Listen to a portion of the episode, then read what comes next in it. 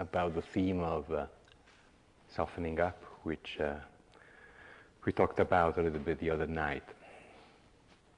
I was just thinking that um, some Tibetan masters, some Lama, I don't remember his name, somewhere says that the first manifestation of uh, bodhicitta, which is the, uh, let's say, compassionate commitment uh, towards the uh, highest well being of all beings, the, the, the, first manifestation of, of bodhicitta in a person is a general softening.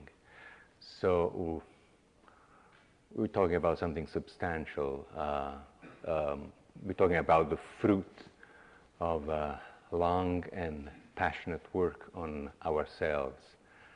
Um, and of course, uh, even, even occasional uh, softenings are very pleasant and, and, and, and useful.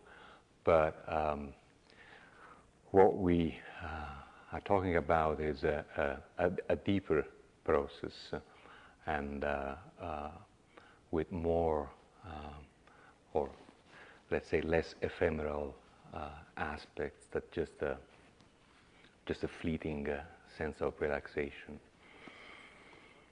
Um, in order for us to, to give a closer look to um, this theme, uh, it, it, would be helpful if we talk a little bit about, about identification, which is uh, another way of uh, indicating the hardening process, the opposite of softening. And um, we could use the uh, Eightfold Path in this regard. If you remember, if you recall, uh, there are three factors which make up the section called meditation, section called samadhi right effort, right mindfulness, and uh, right concentration.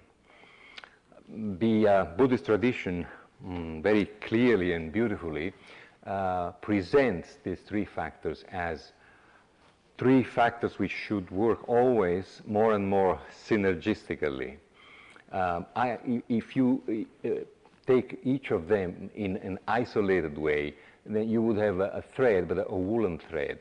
But if you uh, more and more work with the three of them uh, together, in a, as I said, in a synergistic way, then the, the metaphor, uh, a very nice one, is that three woolen threads uh, intertwined together makes something very, very strong. Now, when we work with these three factors, one question which uh, often uh, arises is but what is the difference between concentration and uh, mindfulness, between right concentration and right mindfulness? And it is an important uh, question uh, for many reasons. And we are interested in one reason specifically. What could we, what could we say about this? First of all, um, there is um, um, a lot of overlapping between concentration and mindfulness in the sense that we can safely say that uh, concentration is uh, a focused mindfulness, is a, a, a, a focalized, focused uh, form of mindfulness. At the same time, though, mindfulness or awareness is wider than concentration. How do we know whether we are concentrated or not? It takes a, a wider dimension for us to know this. It takes awareness. It is because of awareness that we know that, uh, whether we are concentrated or not. Uh, it is awareness which is called uh, the prime minister, uh, the, the, the uh, uh, supervisor. So consciousness, in other words, we need, we need consciousness to know about concentration. So consciousness, um, awareness is wider than concentration. But in addition to, to seeing this, you know, very to understand, to realize this very um, uh, basic thing, like am I concentrated or not, what mindfulness can do for us is uh, much more. Through mindfulness, let's stay in the technical realm of concentration, of, of meditation, sorry. Through mindfulness, we can see that we are frustrated because we are not concentrated. And through mindfulness, we can see that we are excited because we are concentrated. So this is uh, uh, one step down, one step uh, deeper than what we were talking about before. But we, through mindfulness, we can go even deeper. We can see that we are being identified with frustration, and we can see that we are being identified with excitement. And all this comes from mindfulness. Pure concentration cannot do this. So through mindfulness, and this, this shows what a precious tool mindfulness is, we become aware of the slavery of identification and we get in touch with the possibility of going beyond the slavery of identification. Slavery or craziness of identification. You know, if, you, if we just uh, look at uh, identification from a place of uh, relative peace, uh, relative wisdom, we can see it, we, we can perceive it as a form of craziness. Like when we are identified with a frustration, for instance, if you notice, everything else and uh, everyone else disappears if you are strongly identified with a frustration. There is only our frustration, and so we become completely and totally insensitive to anyone else and to anything else. We become, we become blind, deaf, dumb in this, in this uh, solitude, basically. In this incredible uh, uh, narcissistic uh, isolation and solitude. And this, to different degrees and to a different extent, happens all the time. And the incessant identification activity is called I, my. It's called ego. And I think when we fully realize that ego is crazy, we get out of it. But until we have doubts about this, and until we suspect that there could be some wisdom in uh, our mind, then we are stuck.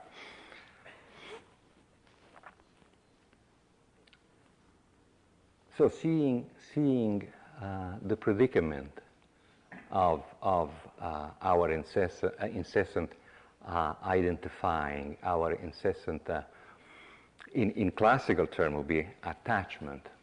But as usual, attachment doesn't ever go by itself, brings always along ignorance and aversion. And uh, if we carefully study identification, we'll, we'll find uh, these three uh, dimensions uh, intertwined all the time. So um, identification means means dependency, strong dependency. Maybe it's a more sober word than slavery, but it's, it's the same.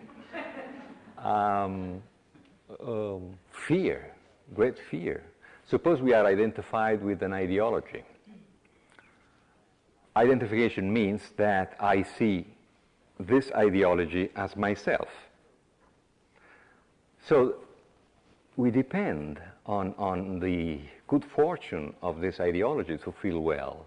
And we are afraid, and we are afraid that uh, something uh, can happen, uh, that someone can uh, um, attack this ideology, and the moment the ideology gets attacked, we are attacked. The strong dependence or strong slavery. And um, I remember once this student uh, back in Rome who once came up to me quite dejected, quite depressed, and said, I don't know what's happening today. I, usually, when I feel like this, this was about 15 or 20 years ago, this state is, is, is, is getting different. But you say, when I feel like this, I tell myself, I am a communist.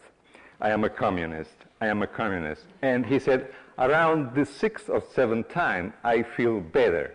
But today, it didn't happen. You know, I said tens of times, I, I am a communist, and nothing happened. So even, even when, when we are strongly identified with something, with an ideology, we, we even tend to use it in a magic way, uh, uh as an amulet or something. And then there is um, another crucial aspect uh, in identification, which we'll uh, deal with soon, which is the judging mind, the activity of the judging mind. Um, but let's see uh, another couple of examples to study identification a little bit better. Uh, like we, we um, suppose someone has to uh, sit an exam. And suppose this person um, has a family and has already a very demanding job. So this person doesn't, doesn't have much time to prepare for this exam. And yes, this, this exam is important for him or her. So this person is obviously worried, preoccupied about this exam. And in addition to the preoccupation, this person is identified with the preoccupation, which means total obsession, which means again that uh, only the worry for the exam uh, exists, you know, the rest of the family dead, uh, nothing, you know, only, only that uh, obsession. But then suppose that uh, unexpectedly some real good news uh, arrive in, in, in, the house of, of, this person. The immediate effect is happiness, is, is, is relaxation, which always comes with happiness. And what happens is this person uh, is less identified with the preoccupation, starts talking again to the other people in the house.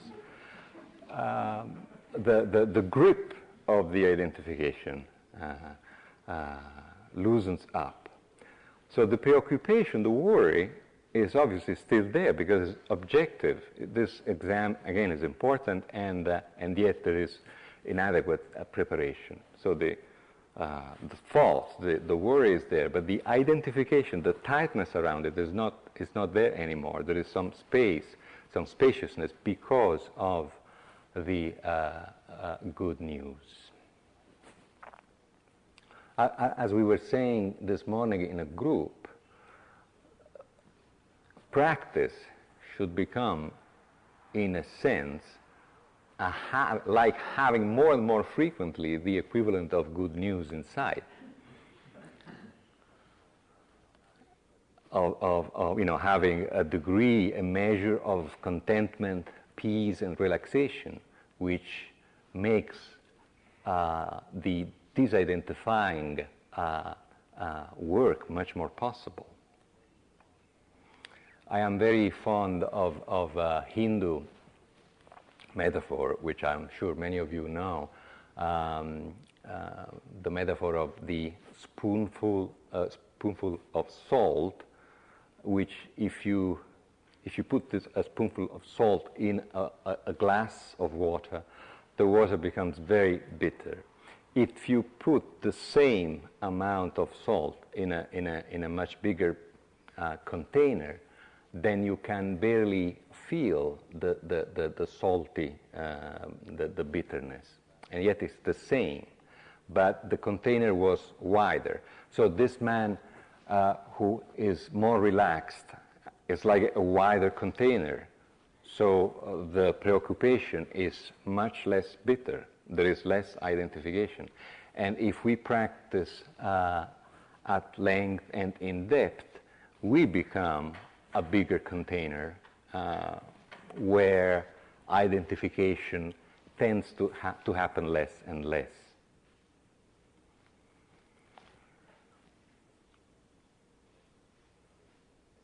Less slavery, less dependence, more freedom, more being available to ourselves and uh, to other people, basically more happiness and less suffering, which is what we are constantly looking for, but oftentimes with the wrong, in the wrong way.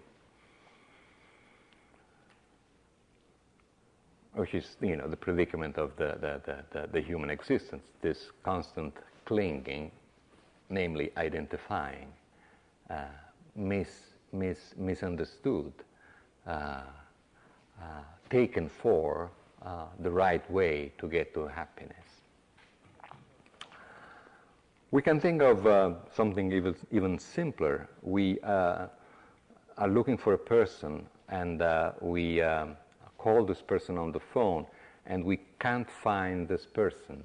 And this happens uh, a number of times. So we, uh, since we really need to talk to this person, we end up being disappointed. Now, if we identify with the disappointment, it's one thing. If we don't identify with the disappointment, it's a very different state of mind. Although, since talking to this person is important, disappointment will still be there, but disappointment will not be the boss. Whereas if we are identified with disappointment, disappointment is the boss.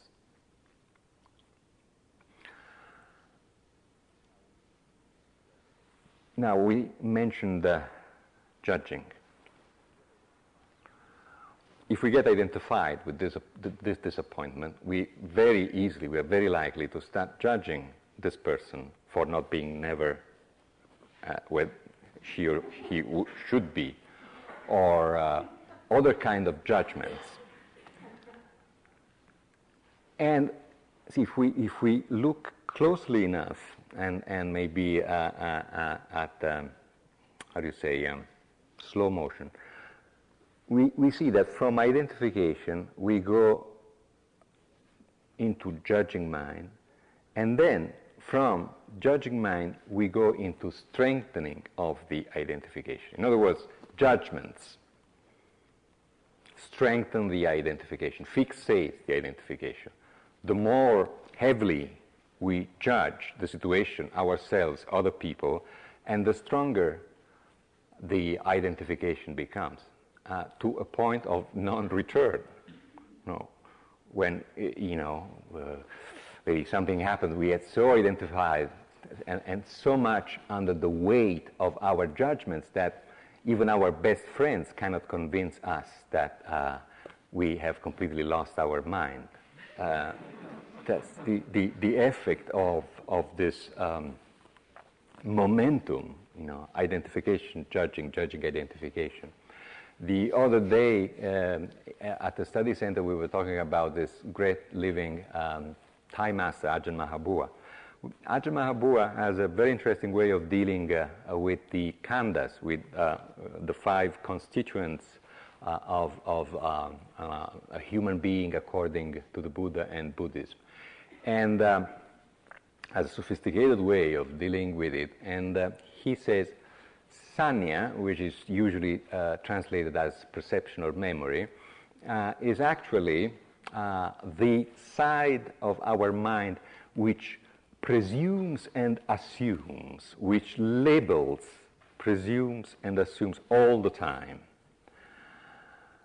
And he says uh, Sanya is the chief culprit so I, I, think in, in, uh, in contemporary words, we could speak about judging mind, this, this, constant, this constant separation and fixation and, and, and in indulging in attachment, aversion, ignorance.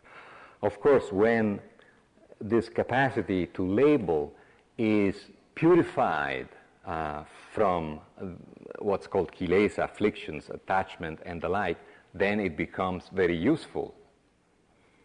Our judging mind, our capacity for judgment, becomes uh, very wholesome discernment, but it has to be uh, purified by this tendency to uh, identification, which it, it, it in turn reinforces.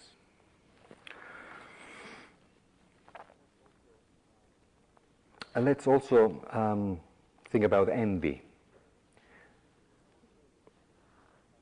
If we take a movement of envy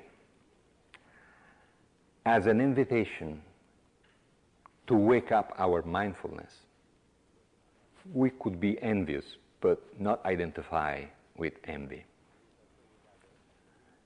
It is as though we had a, a free envy inside us because we are, we are, not, we are not holding it you know, as it happens when we identify with it.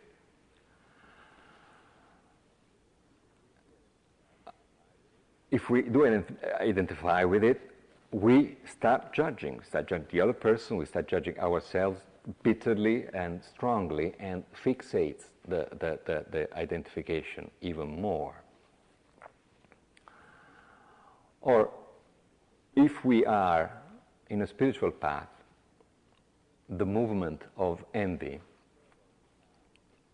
instead of uh, eliciting uh, uh, mindfulness, pure mirror of the pure mirror of mindfulness, which is the core of our practice, can elicit judgment about ourselves because we don't like us to be envious. Now, how is this? Well, it is because we are identified with an ideal model of a spiritual person. Because of that identification, we judge ourselves because we are envious. Again, judgment and strengthening of the identification.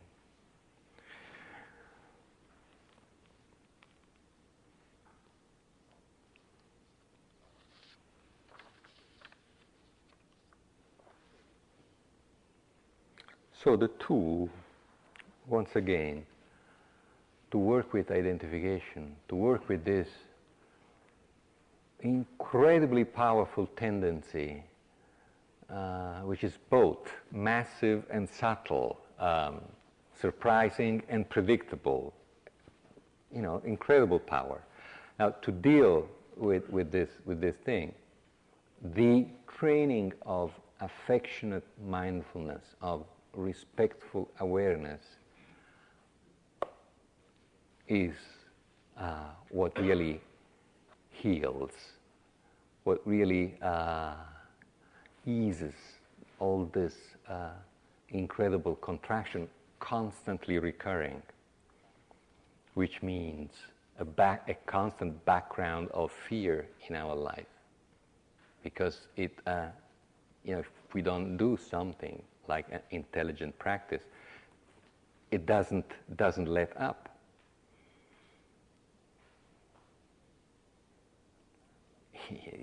again, this is samsara. It, it, it, like it forms itself again, and then um, a moment goes by, and then again another one. Again, the, the, the, the bhikkhus who translated Mahabua often uh, translate dukkha as stress or something which has to do with dukkha as stressful. Now, this, this constant contracting and recontracting ourselves in identification is incredibly stressful.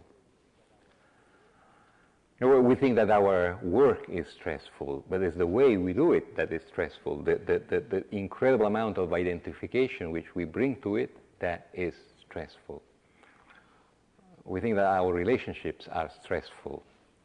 It's the way we, we are into our relationship with is stressful.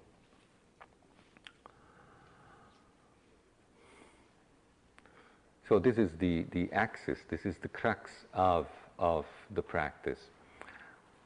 Um, we could say that a shift, a shift in focus gradually has to happen in our practice or we might call it a change in priority, a change in, in primacy. In other words, again, let's, let's, ha- let's have a very simple example. Suppose we, uh, we don't like rainy, rainy weather. And we can just uh, catch ourselves indulging in, say, in saying I, to ourselves or to other people, I hate this weather. I hate rainy weather. Or I, I, I hate this movie. The important thing is our dislike. Okay, suppose we have no idea of, an inner, of what uh, an inner work is like, of what the spiritual wo- work is like. We, suppose we are not being cooked at all. You know, we are just wild. so the important thing is the fact that I hate this weather and I keep repeating it, or that I don't hate, that I don't, I don't like my face, anything. but the important, the primacy is in that reaction, in, the, in our identification with that reaction. You know, the momentum shows uh, that th- there is an identif- identification there. All this judging belongs to the identification. What is the shift? The shift in, in primacy, in, in, priority, is, is that n- now, if we have gone into the practice more and more, the important thing is looking at our dislike, is not our dislike anymore. This is an incredible shift. You know, before our dislike was the most important thing when we were uh, having it. But as the practice matures, the most important thing and the most interesting thing becomes looking at the dislike. The looking gets in the foreground. And the dislike is still there but goes a little bit into, into the background. This, you know, is an incredibly important shift. Doesn't, doesn't, as we all know, doesn't happen overnight. Uh, it's a gradual, is a gradual process. And I cannot, I cannot personally imagine something more extraordinarily important than this in, in, in the transformation of, of, of a life. See, this means that the most important thing are not anymore emotions or thoughts or ideas or situations, but something, what is it? Something, awareness, which is, is not thought, is not emotion, is not uh, anything physical. Major, a major shift.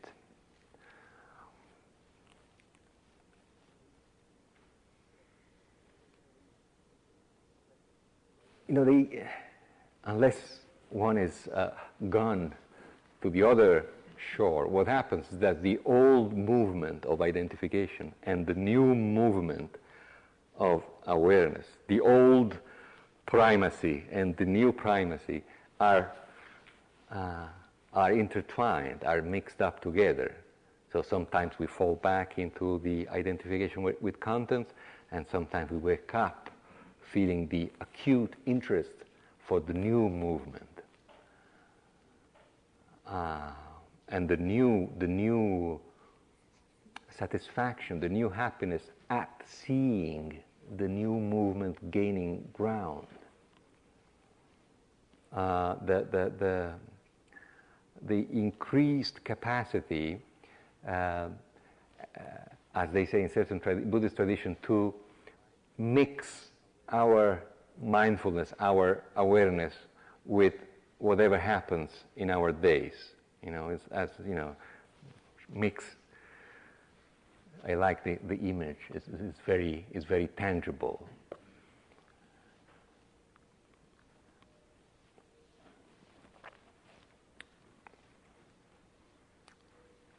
Now, if we've been practicing for a while,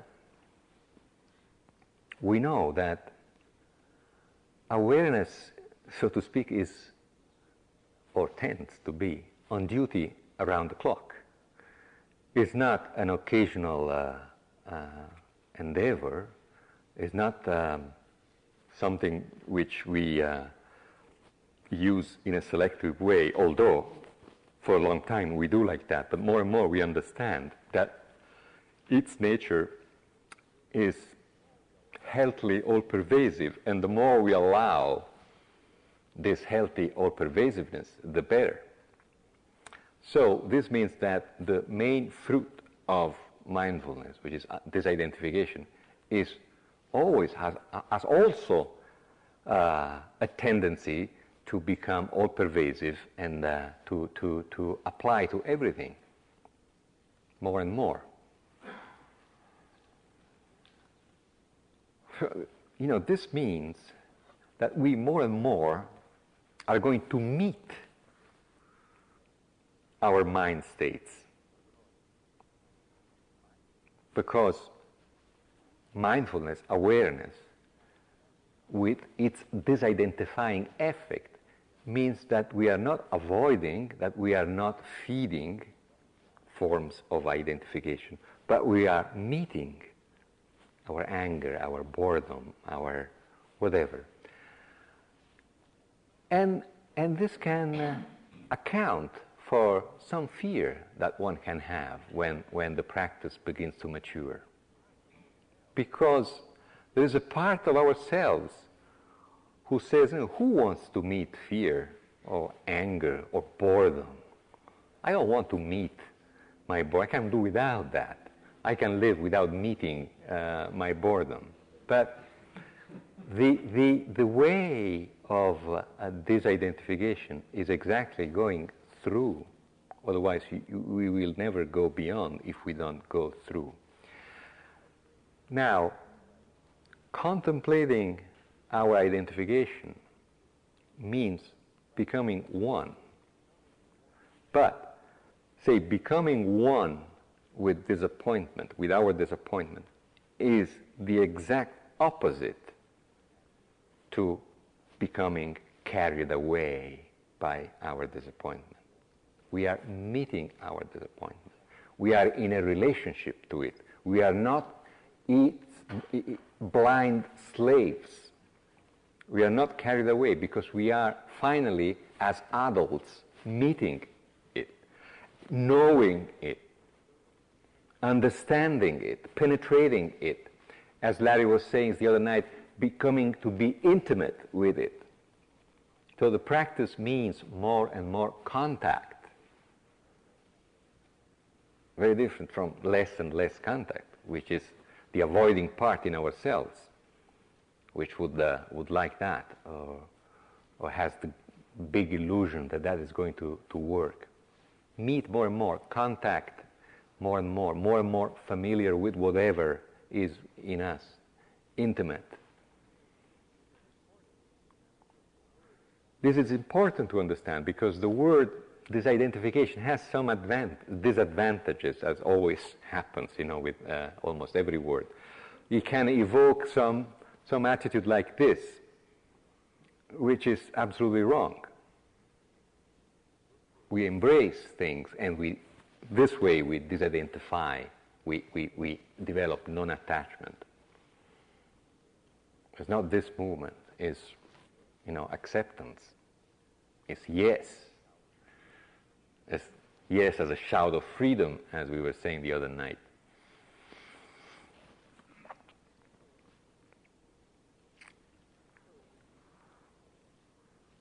So we, we keep we keep uh, disidentifying, and at one point, at one, one point in our path, we ask ourselves, but if I am not my emotions, my thoughts, my feelings, my body, my what am I? What are we?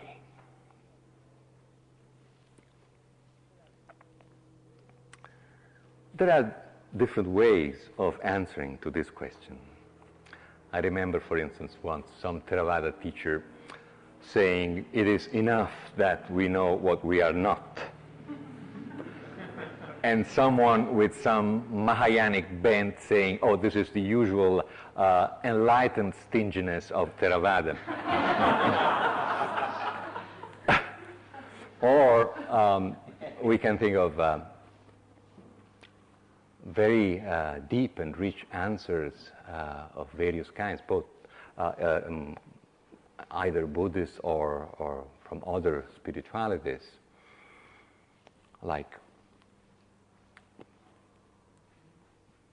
ultimate nature being uh, shunya or the beautiful rendering uh, open boundlessness all, all this kind of ultimate compassion, all these answers are very helpful in, orient, in orienting our inner research.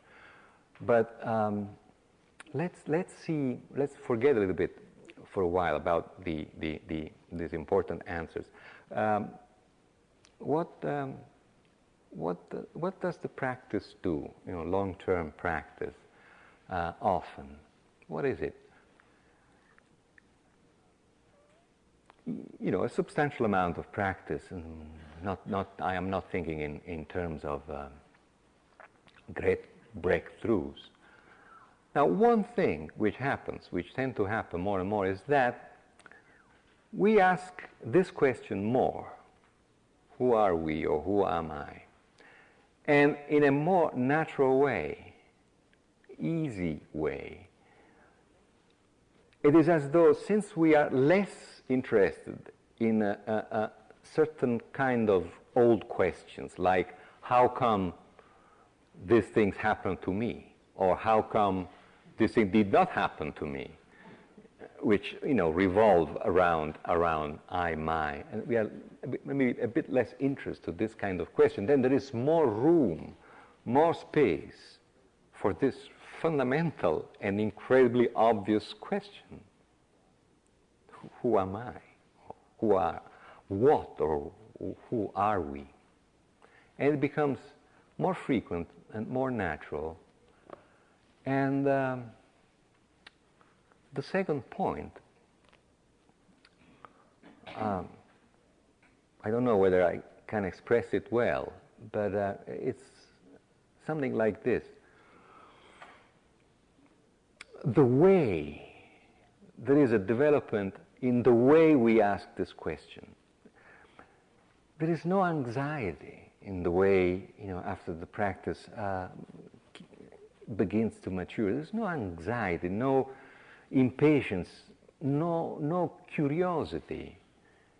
It's a way of asking this, this question which has somehow a sense of trust in it and a sense of mystery in it. So we ask it our, in, our thoughts, in our you know, uh, mind states, in a natural way, more and more. And more and more, the question without an answer brings with itself a sense of trust, a rather mysterious sense of trust. Seeing this happening through the practice a number of times, And uh, even uh, certain basic truths, the way are formulated in the, the Buddhist tradition, like, say, impermanence.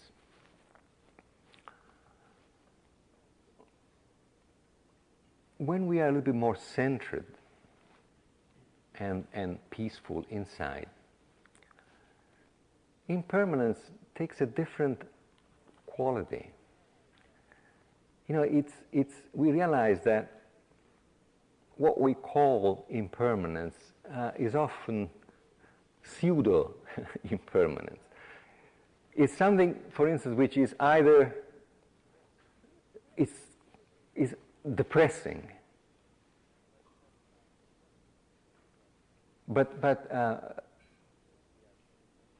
impermanence, when we are centered, is neither depressing nor exciting. It is literally awesome. When we, you know, for short moment, we are free inside enough to be open to the universal flux, we are overwhelmed. There is something awesome.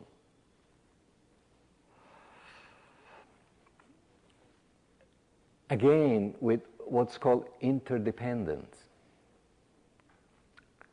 If you are a bit centered, it, it ceases to be an interesting concept. Again, it acquires uh, some mysterious quality. I think Brother Steindl Rast said something like, What about belongingness? Interdependence being belongingness. I think it's a wonderful insight. In other words, interdependent means that everything belongs to everything and everyone belongs to everyone.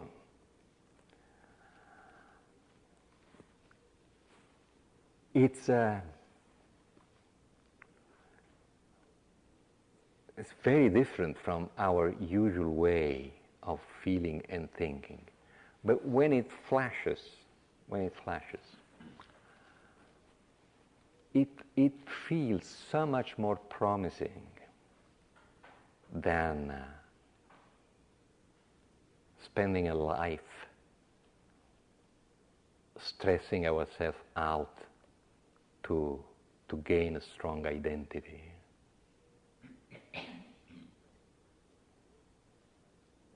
So, the work of di- disidentification begins with uh, small negative emotions, but tends to become more and more uh, all pervasive and, and freeing, and makes, uh, makes us more capable, being more softened, to open up to what is bigger than our usual way of thinking and feeling. So thank you for listening to my free associations about suffering. Let's have a few minutes.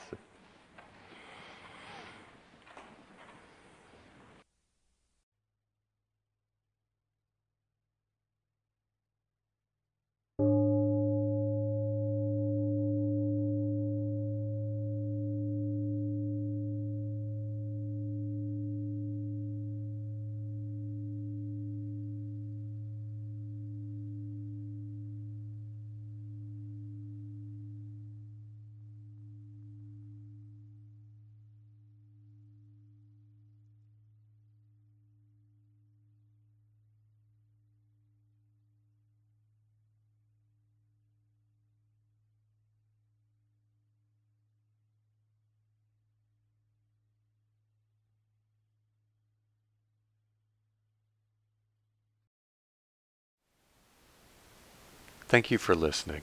To learn how you can support the teachers and Dharma Seed, please visit dharmaseed.org slash donate.